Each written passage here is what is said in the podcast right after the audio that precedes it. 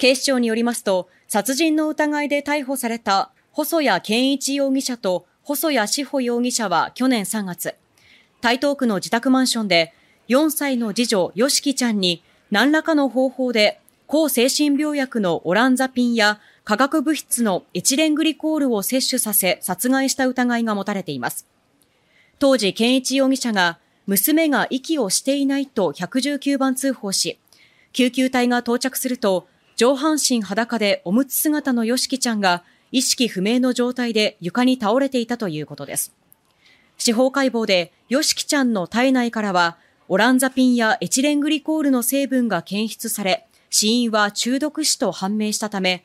警視庁は事件の可能性を視野に、二人を任意で聴取するなど捜査を進めていました。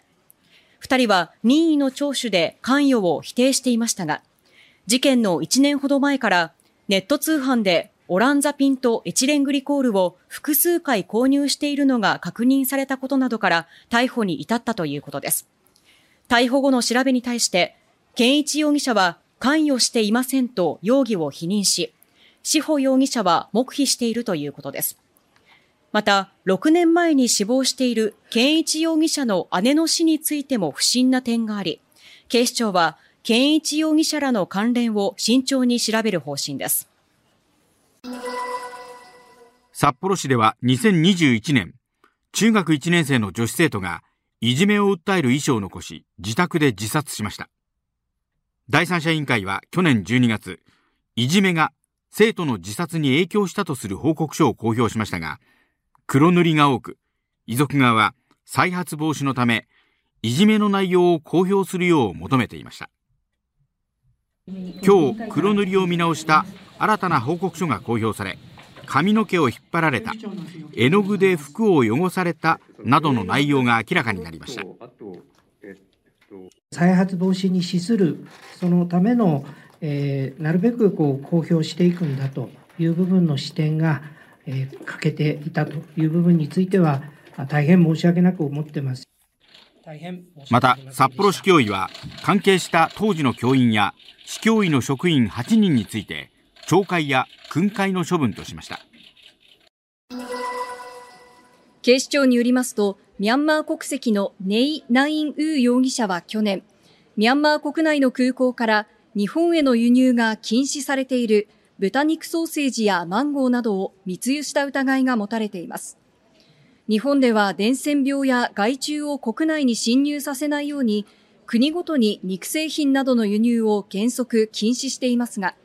ネイ・ナイン・ウー容疑者は、これまでに15回来日し、同様の禁止品など90点を密輸し、警告を受けていたということです。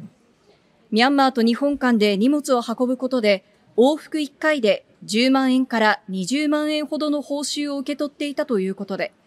調べに対し、荷物の中に肉や植物が入っていることは知りませんでしたと話しているということです。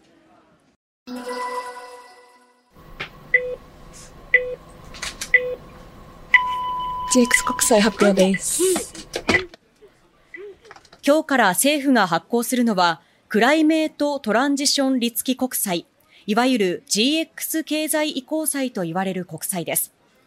海外では再生可能エネルギーなどの発電に資金の使い道を絞ったグリーンボンドがありますが、脱炭素社会への移行を目的とした国債の発行は世界で初めての試みです。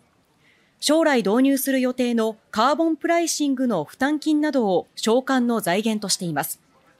初日の今日は10年債、今月27日には5年債をそれぞれ8000億円程度発行し、10年間で20兆円規模とする予定です。政府は2050年の脱炭素社会の実現に向け、投資を呼び込みたい考えです。元衆議院議員の柿沢水戸被告は、支援する前区長の木村弥生被告が出馬した去年4月の江東区長選挙をめぐり、区長選前に地元区議らに対し、合わせておよそ220万円を配り、